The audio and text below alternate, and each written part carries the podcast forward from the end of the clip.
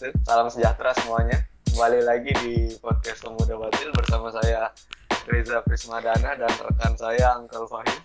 Oh iya, halo semuanya. Gimana?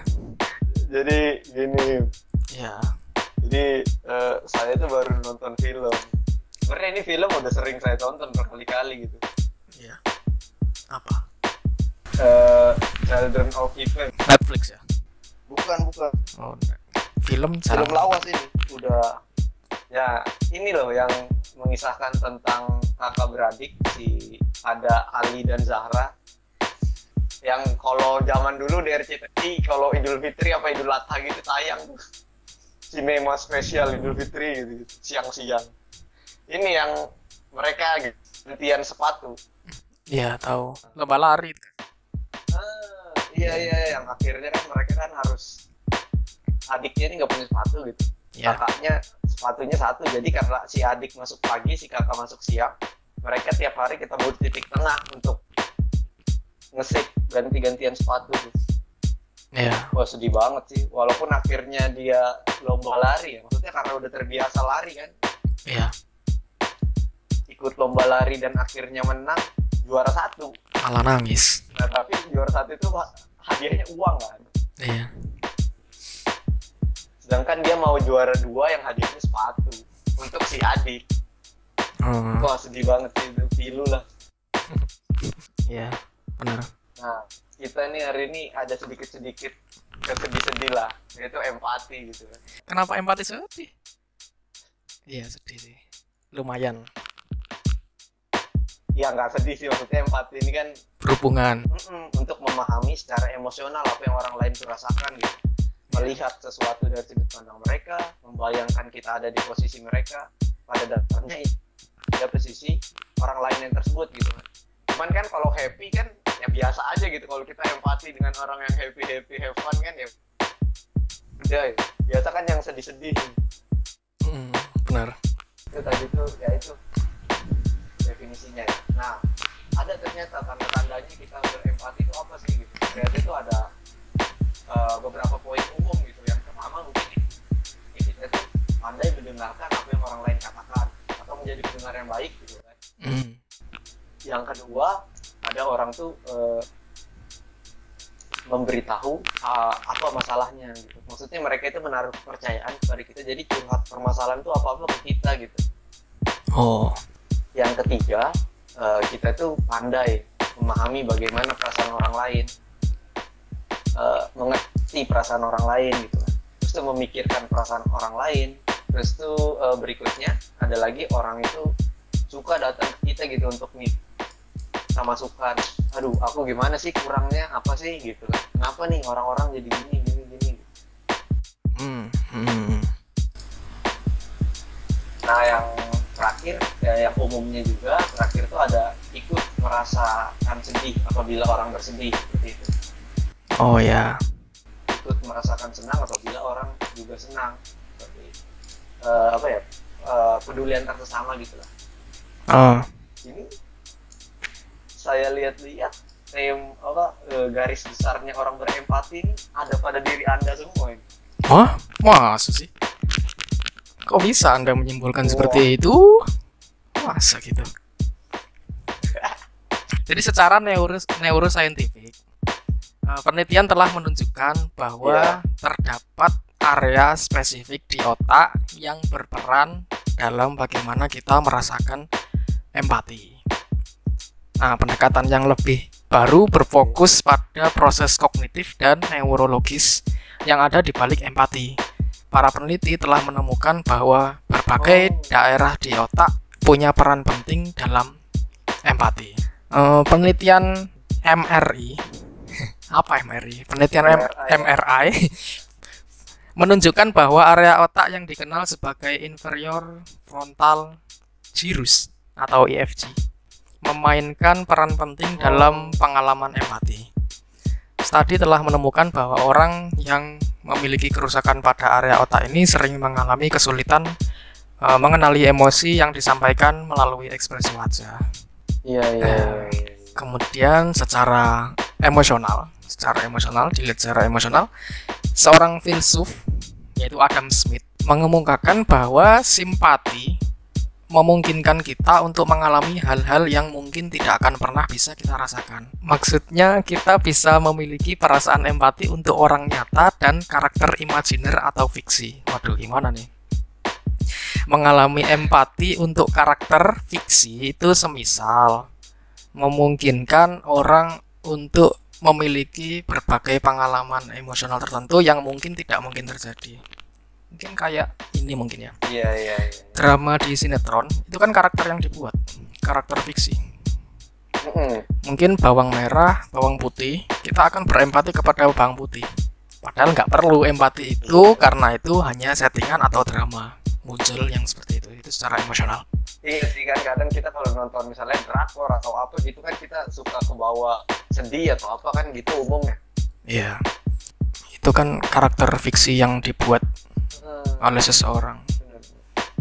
Empatinya tidak tersalurkan tapi nggak apa-apa ya. Maksudnya itu kan memang untuk memunculkan empati. Kemudian secara prososial sosiolog Herbert Spencer mengusulkan bahwa empati berfungsi secara adaptif dan membantu kelangsungan hidup spesies. Nah. Hmm.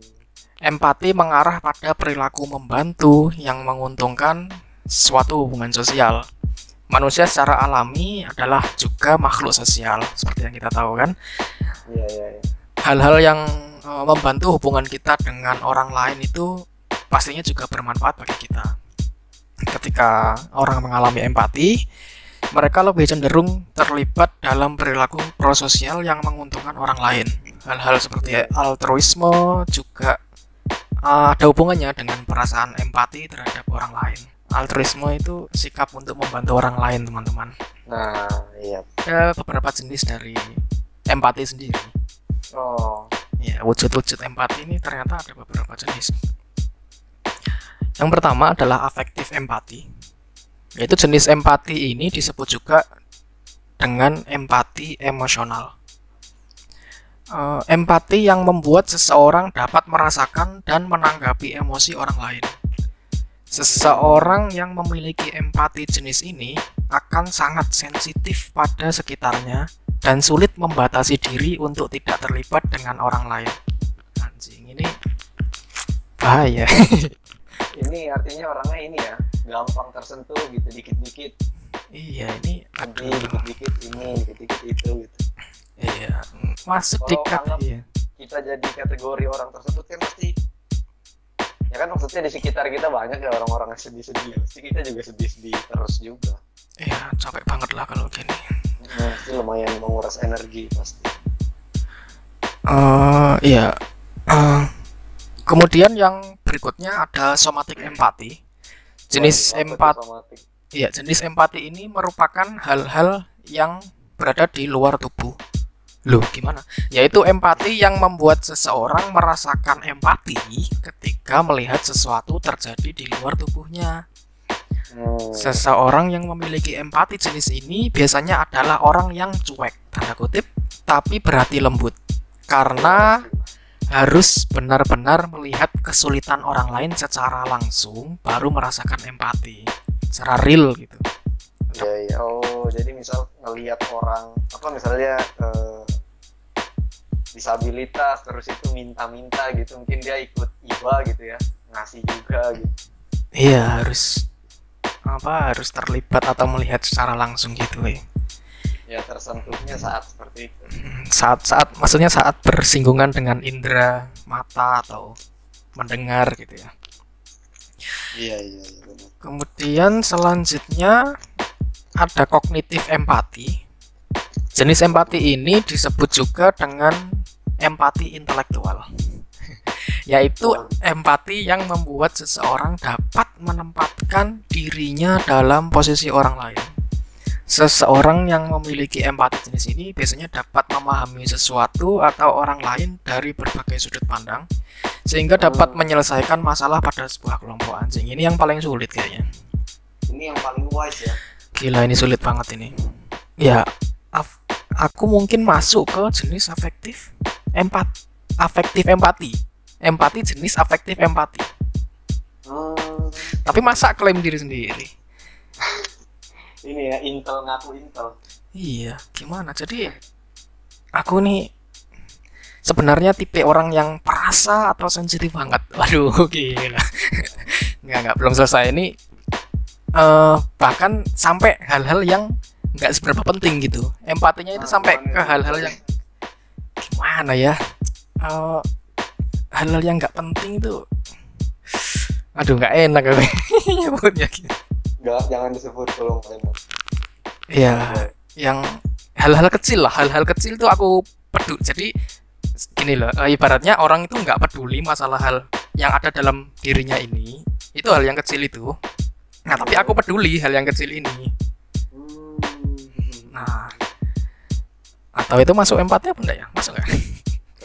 Masalah. merasakan eh, Iya. merasakan hal-hal kecil itu ya ya, ya. Ini cuman masalah kecil gitu, cuman nah, termasuk artinya iya, ya mungkin seperti itu kan.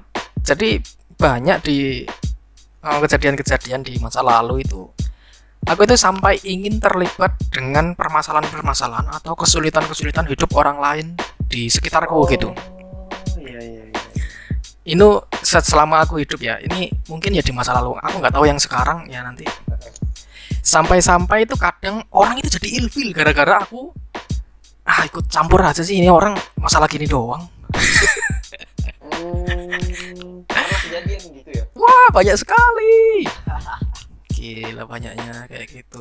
oh iya iya Eh ya mungkin nggak tahu ya mungkin aku maksudku care teman orang nangkapnya beda mungkin cara careku juga salah atau ya Iya, nggak iya, tahu iya. gitu.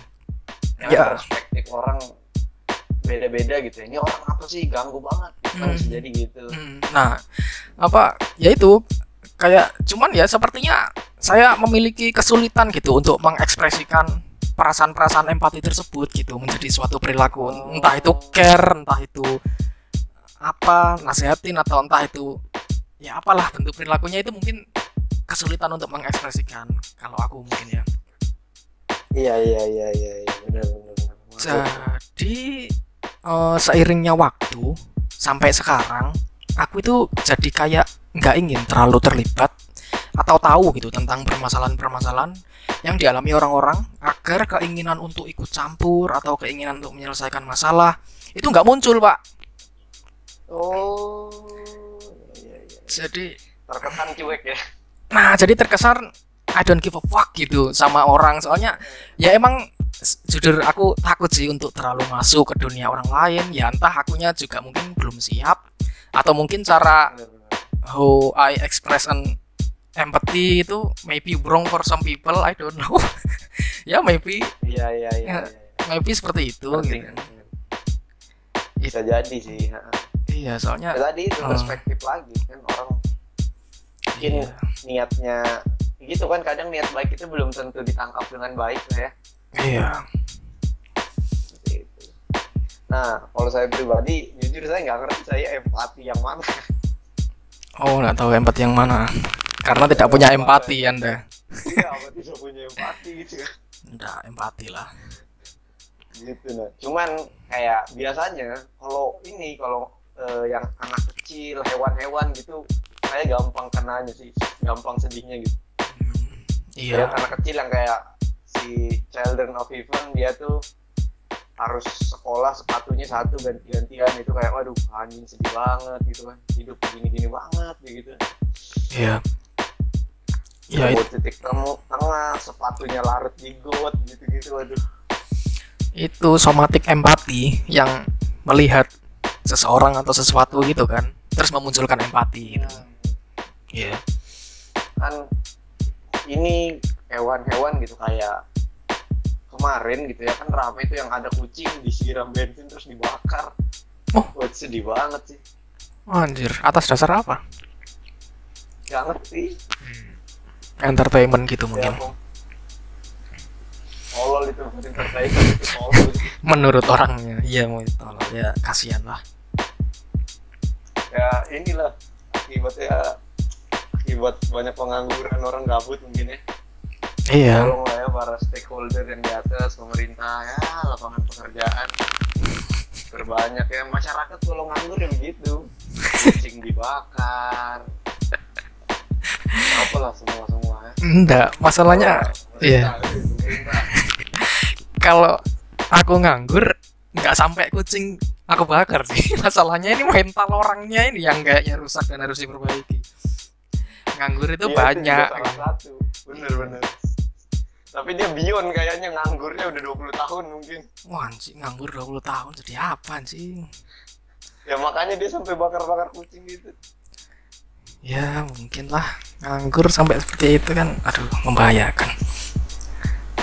Makanya syukur cuma kucing kalau bakar yang lain-lain aja gimana iya bakar apa yang lain lain kantor polisi gitu ya enggak enggak iya. Atau atau lebih parahnya dia bakar kantor pemadam kebakaran ya. itu unik Semuanya sih. kebakar gimana coba mau dipadamin kan ya unik sih itu. Aku out of topic aku baru lihat video tawuran polisi dan pemadam kebakaran. Anjing polisi dan pemadam kebakaran tawuran tapi bukan di Indonesia ya. Indonesia mah polisi dan pemadam kebakarannya mantap di luar ya apa di negara lain kan. Anjing kuatan. Hmm. kuatan pemadam kebakaran anjing. Kalau dilihat dari ininya sih dari dorong dorongannya atau polisi ini lengkap lah ada tameng ini. Pemadam kebakaran cuma pakai baju eh, lengkap itu kan nggak ada tameng nggak ada apa. Anti api anti api. Anti api doang itu itu ya berat loh itu. Anjing menang dorong dorongan iya anjing. Wih. kuat banget anjing. tapi kalau dilihat dari apa ya film atau tayangan apa gitu kalau di luar negeri pemadamnya keren gitu ya bisa ngambilin kucing yang nyangkut di pohon di genteng gitu. Ini ini fakta unik ya. Nggak ada orang yang kom komplain tentang pemadam kebakaran.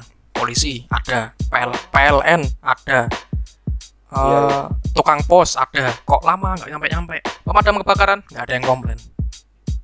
Kayaknya. Iya nggak? Bener nggak ada yang komplain kok iya sih. gimana sih kok kebakaran di sini? Loh.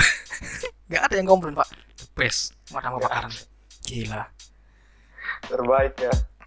Iya, enak lah kamu jadi kalian jadi pemadam kebakaran kayaknya pujian terus. Tapi kalau nggak ada kebakaran ya nolongin kucing, ngambilin ular di sawah, di rumah orang gitu. Kasihan, tidak sesuai ini. Makanya ke mana Iya, iya. kenapa pemadam kebakaran dilatih kuat-kuat? Ya itu nanti side side questnya kalau bilang apa? Side side jobnya itu ngambilin kucing iya, gitu. Gitu-gitu, gitu-gitu, membantu ini pokoknya sosial membantu society. masyarakat semua Hmm. nah iya iya Kok malah ke sini bang?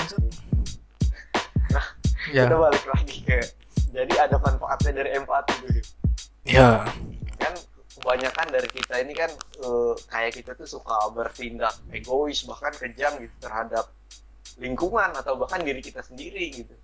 Hmm, kadang juga kalau kita baca surat kabar gitu atau majalah atau media online apalah itu Oh. kan sering tuh banyak berita yang jahat yang keji-keji gitu. Ya, ibu membunuh anaknya gitu kan. Oh, kalau enggak. anak memperkosa neneknya gitu-gitu. Berita-berita gitu kan koran lampu merah ya itu ya, Lampu hijau. kayak lampu hijau ya, lampu hijau ya. Nah, itu nah iya berita-berita wo- kriminal lah ya iya berita-berita wadah gitu itu muncul di koran-koran kayak gitu. Ya, ini kopet nih Kopet News online-nya kan. Kalau fisiknya iya. itu koran lampu hijau itu ya lo aneh-aneh banget lah. ya koran-koran pinggir jalan lampu merah gitu lah ya Iya. Nah, Nah, itu kan sering tuh ada tuh di koran-koran. Kalau enggak ya orang begal apa gitu gitu kriminal tuh sering tuh di surat kabar media online majalah dan lain sebagainya. Ya, nah kemudian itu muncul tuh kayak pertanyaan kenapa sih kita seringnya itu eh, mementingkan diri kita sendiri secara terus menerus gitu? Hmm, terus apa yang membuat kita merasa sedih terhadap orang apa terhadap yang orang lain rasakan gitu? Oke. sehingga kita kadang tuh merespon dengan kebaikan gitu. Hmm. ternyata ada sejumlah manfaat tuh dari empati Apa itu? nah ada tiga yang pertama baca Quran dan maknanya Klise selalu. Iya. template Iya. nah, yang pertama itu ada empati Eh, empati itu memungkinkan kita untuk membangun hubungan sosial dengan orang lain Hmm. dengan kita memahami apa yang orang lain pikirkan dan orang lain rasakan itu bisa membuat kita e, merespon mereka dengan tepat dalam situasi sosial tersebut gitu Oh. menurut penelitian itu seperti itu ya bener kan kadang kalau kita orang lagi sedih terus kita ikut bersedih kan orang e, merasa disupport ya juga ikut senang gitu Iya. orang lagi marah gitu kan menggebu-gebu memperjuangkan haknya apa misalnya buruh apa kita ikut bantuin mereka kan mereka wah ini uh, Mendukung. keluarga kita nih bantu kita dalam memperjuangkan hak bla bla bla gitu kan Iya. itu yang pertama itu yang kedua eh, berempati terhadap orang lain itu membantu kita untuk mengontrol mengatur emosi sendiri mengontrol dan mengatur emosi kita sendiri regulasi emosi itu kan sangat penting karena memungkinkan kita untuk mengelola apa yang kita rasakan bahkan di saat-saat penuh tekanan gitu. Iya. Nah, yang ketiga itu empati ini mempromosikan kita untuk berbuat baik kepada sesama. Hmm. Karena bukan cuman eh, lebih terlibat dalam perilaku membantu, tapi kita juga ikut merasakan apa yang orang lain rasakan gitu. Oh, iya. Itu ada manfaat-manfaatnya jadi ada tiga ya. Hmm. Ikut mempromosikan, eh, ikut mempromosikan per- perbuatan baik. Eh, berikutnya tadi itu ada empati itu membuat kita lebih dekat dengan lingkungan sosial kita Hmm. dan berikutnya itu kita mampu mengontrol emosi kita secara lebih baik lagi. Ya. Nah, tapi ternyata ada riset tuh yang bilang bahwa tidak semua orang itu bisa merasakan yang namanya empati. Hmm. Gimana? Nah, faktor-faktor yang membedakan itu ada beberapa gitu. Yang pertama itu bagaimana orang memandang orang lain. Misalnya nih contoh kasus, wah, apa ya? Eh, pribumi gitu. Ada orang kemudian dari ras lain gitu, wah kenapa kenapa? Atau dia sedang bersedih atau dia kecelakaan apa apa si pribumi nggak mau nolong, ah, males dia bukan pribumi dia orang ini dia orang ini gitu gitu. Eh, mereka bukan golongan kami. pertama iya buat golongan kami bener. Nah itu yang pertama tadi ya cara kita memandang orang lain. Yang kedua itu bagaimana orang menghubungkan perilaku individu lain. Semisal ini kita berdua gitu kan. Saya kan semisal suka membantu anda.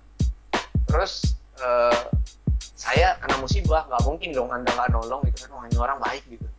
Iya. bantu. Kayak gitu. Tapi banyak juga ya Baliknya gitu kan. Yang udah ditolong kan, ditolong, ditolong, ditolong, eh lupa minta bantuan di hilang begitu saja. Wah gila banyak banget. banyak apalagi gini minjam duit juga gitu Pak. Iya. sedih-sedih pas balikinnya tiba-tiba hilang aja anjing anjing ngentot ya Atau kalau enggak waktu ditagi marah-marah. Iya iya Iya, bener iya. anjing. Anjing. Kayak bener bener bener dia tahu. lebih galak daripada kita cuy bangsat Iya, out of topic sebentar. out of topic terus. ya. padahal kita juga lagi susah ya Iya, cuy. Masalah utang ini Heeh. eh, sejauh ini aku kalau ngutangin orang itu bukan karena aku kasihan banget atau apa enggak, Pak. Yang aku tahu jadi kalau nanti aku utangin dia dan semisal dia nggak bayar sekalipun, aku nanti eh, mung- mungkin eh, bakalan ikhlas atau itu ya udahlah. Nah, aku aku akan utangin orang yang seperti itu. Bukan berarti kemudian yang utang sama aku nggak nggak bayar semua anjing, jangan cuy. kirain tadi mau ngomong yang hutang sama sama saya gitu boleh gitu tapi bu, bunganya 20% kirain mau ngomong gitu tadi. Enggak lah, jangan nanti kan riba. Bahaya. oh, Yang sekiranya nanti di kalau dia telat atau dia memang nggak bisa bayar atau banyak alasan, oh ya udahlah. Nah, aku memunculkan oh pemikiran atau hati-hati hati yang seperti itu. Nah, ini iya, iya. aku utangin nih. Kalau enggak, enggak aku utangin. Soalnya takut. iya iya iya. Ya, ayo kita kembali lagi. Berikutnya itu ada pengalaman masa lalu dan ekspektasi Oh, itu jadi ada tiga ya Uh, bagaimana kita memandang orang lain, bagaimana kita menghubungkan perilaku orang lain terhadap kita dan yang terakhir itu pengalaman masa lalu dan ekspektasi. Iya. Menurut penelitian tiga itu yang membedakan orang itu bisa merasakan empati atau tidak gitu. Tiga sebab itu mengapa orang itu beda-beda dalam merasakan empati. Iya. Nah, nah, ada lagi penelitian yang mengatakan bahwa ada perbedaan gender Oh. eh, dalam mengekspresikan empati dan wanita mendapat skor lebih tinggi pada tes empati dibandingkan pria. I see. Jadi katanya sih gitu. Gender juga ya. Gender ada pengaruh gender, bias gender ya.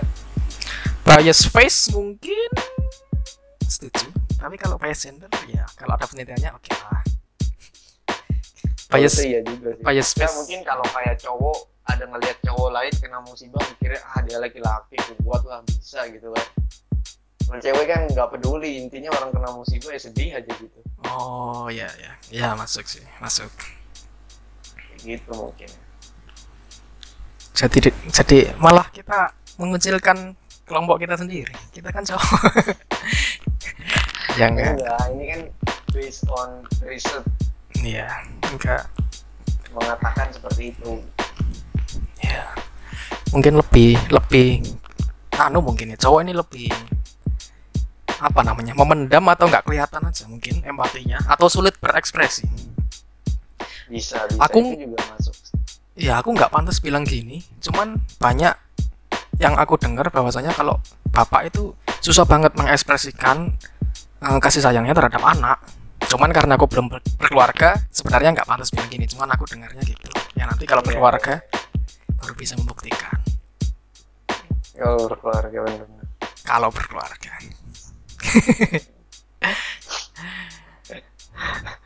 Kalau ada umur ya. Bukan kalau ada umur sih sebenarnya. Kalau ada apa ya? kalau ada semua nggak hanya umur ya. Jodoh harus finansial harus kesiapan mental harus, batin. iya nggak hanya umur umurku panjang terus ya enggak. Umurku panjang sekalipun tapi yang lain-lainnya nggak ada wah sorry bro. Tidak membahayakan. Tidak tidak. Nah, ya. kembali lagi nih. Selain faktor-faktor tadi, ternyata ada dua faktor dasar lainnya yang mempengaruhi seseorang itu mampu atau tidak berempati.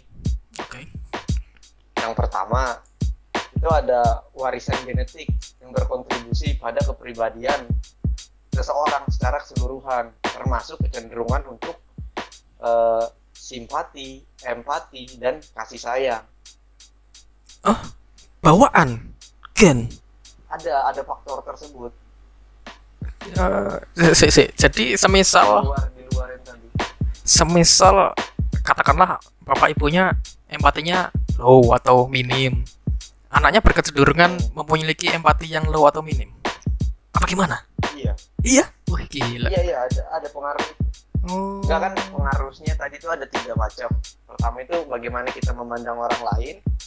Yang kedua itu bagaimana kita menghubungkan perilaku orang lain tersebut terhadap kita dan pengalaman masa lalu serta ekspektasi. Selain itu, hal yang di luar itu dasarnya itu kan udah pada diri kita sendiri ya. oh, oh. Nah, yang di luar diri kita yang nggak bisa kita kontrol itu ada yang pertama genetik, warisan genetik dari Oh. eh, kedua orang tua gitu kan. Dan berikutnya ada juga lingkungan sosial di mana pengaruh sosial dari orang baik itu orang tua, teman sebaya, komunitas, lingkungan, masyarakat daerah wilayah situ gimana gitu. Itu juga mempengaruhi bagaimana kita eh, cenderung merasakan empati atau tidak terhadap orang gitu. Itu kan lingkungan kan yang menanamkan nilai-nilai kepada kita gitu. Ya itu masuk. Ya setuju. Nah, sedangkan apabila lingkungannya tidak mempedulikan, tidak gampang berempati, nanti dia terbentuk sebagai individu yang kayak ya. Tidak gampang berempati juga gitu. ya lingkungan. Cuman aku baru tahu kalau memang ada sedikit hubungan atau ad- iya pak. Jadi orang lahir langsung eshole gitu ya. Fuck man. Mungkin aku lahir eshole mungkin aku Oh, anjing. Oh, ya, ya. baru tahu ini unik sih. Ini unik dan menarik. Iya, Oke. unik-unik banget. Jadi Iya. keseluruhannya tadi ada lima macam ya. Eh, yang di diri kita itu ada tiga, yang dari luar tuh ada dua. Hmm, ya, ya, ya. Jadi setuju banget poin nomor dua, di mana sejauh ini sebelum aku tahu ya, ada ternyata ada genetik itu orang eh, nurun gitu, Eh, bawaan bahwasanya eh, mengatur tingkat empatinya gitu. Jadi empati sendiri kan kalau selama ini yang aku eh, mengerti gitu, Itu Pahami. keterampilan bau a- apa ya keterampilan yang dipelajari yang dibentuk oleh bagaimana hubungan kita ketika kita lahir gitu maksudnya kita lahir berkehidupan sosial. eh, ketika kita dilahirkan di eh, keluarga mana kemudian lingkungan kita seperti apa gitu untuk mengalami empati sampai pada batas tertentu kan dipengaruhi lingkungan keluarga lingkungan sosial gitu. Iya, iya, iya mungkin orang-orang yang kurang empati dibesarkan dalam keluarga yang avoidance apa ya avoidance itu menghindar Menghindar ya. menghindar untuk berhubungan dengan perasaan mereka. Dan eh, kayak kurang intim gitu lah. Keluarga ini kurang intim tah. Ya kurang intim terus juga memang tidak ditanamkan nilai-nilai untuk peduli sesama gitu segala macam gitu gitu.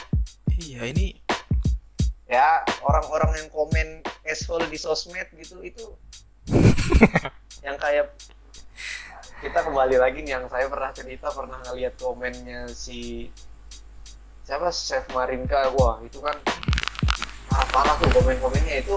Hmm, anda pikir dididik untuk berempati? Tidak. Ya mungkin kurang ya kurang. Mungkin minim ya pendidikan empatinya. Atau mungkin ya salah. Salah didik mungkin bisa aja lingkungannya gitu. Ngomong-ngomong salah didik ya itulah makanya memang menikah itu berat. Eh ya ya menikah berat apanya? Uangnya atau apanya nih ya semua maksudnya dalam finansial ya tentu gitu kan. Maksudnya kita nggak mungkin hidup dong kalau nggak ada finansial. Di luar luar itu kan mencari pasangan yang tepat terus tuh punya anak. Wah punya anak membesarkannya bukan gampang loh. Iya benar benar. Seperti ya kadang orang jadi hmm, nabi-nabi tentang pernikahan ini. Ya nggak. Kan antum ini dua bulan lagi kan ke sana. Enggak ya? Bangsat nih oh enggak, enggak, enggak. Sorry. Lah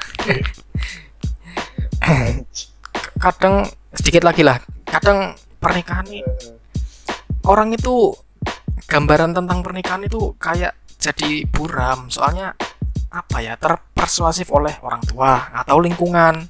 Nak kamu kapan nikah? Media juga bang. Media itu menggambarkannya yang gembira-gembira aja. Iya media Manis- juga. Jadi gimana ya buat kalian? Ah kalian mah yang mendengarkan podcast ini mah gak bakal nikah dekat-dekat ini kayaknya. Dan juga masih muda-muda yang dengerin di sini. Ya nanti kalau mau nikah kawan-kawan adik-adik. Iya. Ya, kalau mau nikah kalian kalian apa belajar aja dari sekarang. Iya, kalian jangan maksudnya orang-orang di sekitar kalian termasuk media, orang tua atau teman-teman kalian itu tidak membiayai atau tidak ikut bertanggung jawab ketika terjadi apa-apa dalam pernikahan Anda. Jadi, kalau memutuskan untuk menikah benar-benar dari diri da- dalam diri Anda gitu. bener Anjir, aku belum nikah ya sok-sokan anjing. kita udah kayak ini pengisi-pengisi seminar pernikahan Iya. Mungkin kalau ada cuannya, kalau ada sponsor yang mau, kalau ada sponsor yang mau ya kan tolong bisa lah ya tolong net TV. murah aja murah aja Iya iya. Ya jadi gimana sih kita bisa lebih memunculkan eh, rasa berempati atau perilaku perasaan untuk menimbulkan empati gimana sih? menimbulkan empati gitu ya. Gimana sih caranya? Nah, beberapa hal yang bisa terlihat atau real atau tindakan yang bisa kita lakukan agar kita bisa latihan untuk memunculkan eh, perasaan atau perilaku empati. Yang pertama, berusahalah Ya. untuk mendengarkan orang tanpa menyela. Ini sangat sulit ya, oke. teman-teman. Ini mungkin gampang diomong tapi kalau dilakukan, wuh, gila. ngomong itu gampang tapi mendengarkan itu sulit. Padahal telinga ini ada dua mulut cuma satu anjir. Nabi-nabi aja dari kemarin dari tadi anjing. Goblok. Tapi memang gitu sih. Ya. Ngasih mimpi ngasih janji itu gampang. Mewujudkannya susah.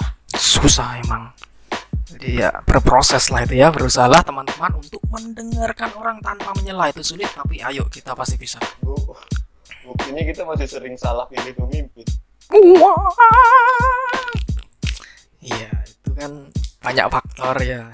Ya itulah. Ya enggak orang tuh seneng aja dikasih makan janji dikasih makan mimpi itu orang tuh senang iya bener sih. Di situ dia.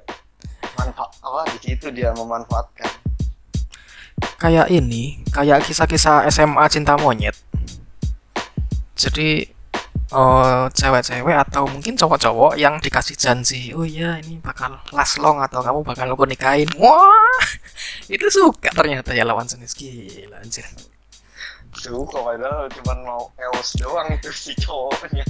Ya terlepas dari keinginan untuk itu cuman senang gitu loh. Cewek itu ya hati-hati so, ya gimana ya? Emang orang suka sih. hati adik-adik kita. Iya, suka orang adik-adik kita sama hati-hati ya. Ya cewek maupun cowok ya sama aja. Tidak menspesifikkan. Iya, iya. nanti aku dikira apa SJW bertindak ya. Seksis seksis. Iya sama aja dua-duanya. Kemudian yang kedua lanjut ya. Kita juga bisa memperhatikan bahasa tubuh eh, dan jenis komunikasi nonverbal lainnya. Jadi kita bisa lihat oke gestur-gestur orang tuh kalau entah sedih atau marah usahakan kita memiliki itu apa ya namanya perasa gitu loh. Ini orang sedang mengalami mood yang seperti apa itu wah susah sih. Cuman kalau bisa itu keren. Bisa memunculkan empati gitu. Benar benar benar benar. kemudian yang selanjutnya cobalah untuk memahami orang. Bahkan ketika anda tidak setuju dengan mereka ini next level semua ini. Kayak tapi kan bisa dimulai dengan hal-hal kecil gitu. Ya, maksudnya permasalahan yang kecil Kayak gitu ya. misal gini kayak misalnya kita tidak sepakat dalam hal apa gitu kan nggak harus oh saya nggak sepakat. Gini gini gini kan nggak harus gitu kayak selesaikan dulu si lawan bicara ngomong terus eh, mohon maaf sebelumnya gitu saya Tidak sepakat. dari Sama. apa yang anda jelaskan Sama aja dong. ya. dari apa yang anda jelaskan kok saya kurang sepakat ya soalnya menurut saya bla bla nah, kayak gitu kan ada cara yang lebih baik lah dalam melakukan Ya.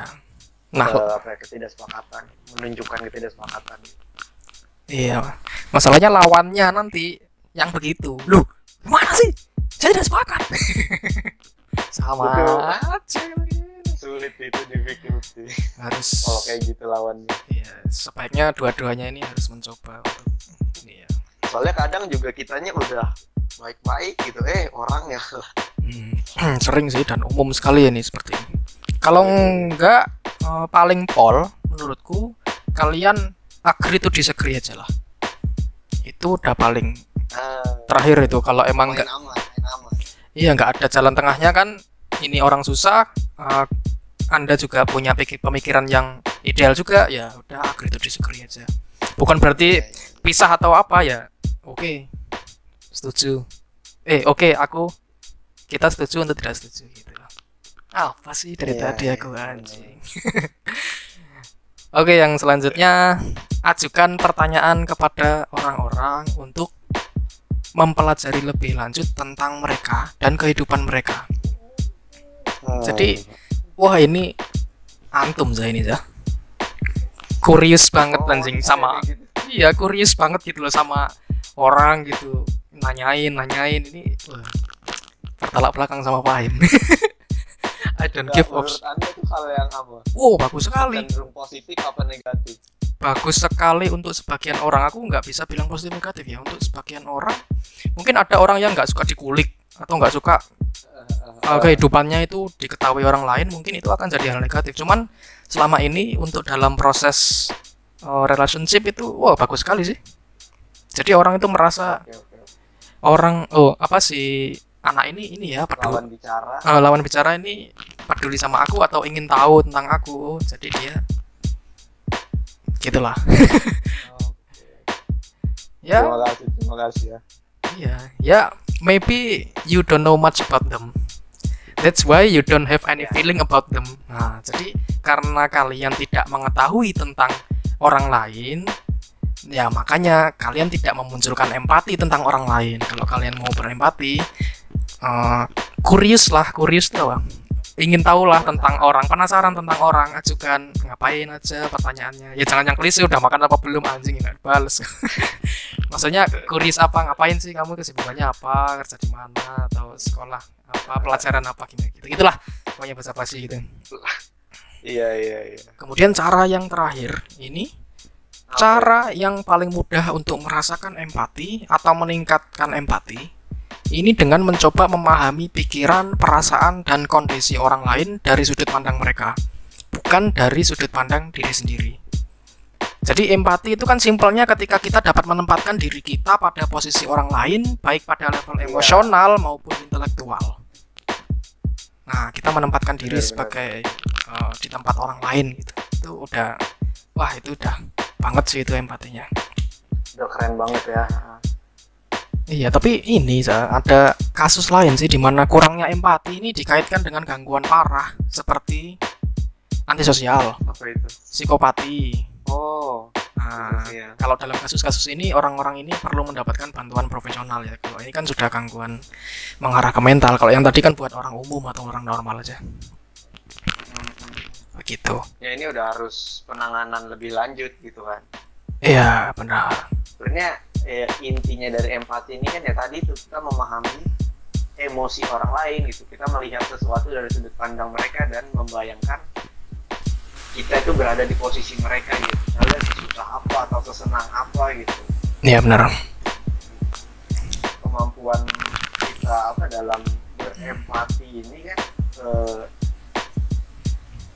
sangat baik gitu lah ya. Karena kan Hmm. kalau kita bayangin lah kalau kita semua berempati kan pasti dengan sikap demikian gitu kan kita kan pasti bakal hidup Hmm, harmonis, damai, bahagia gitu. setuju. Cuman ya memang jelas kan tentu tidak mudah. Benar.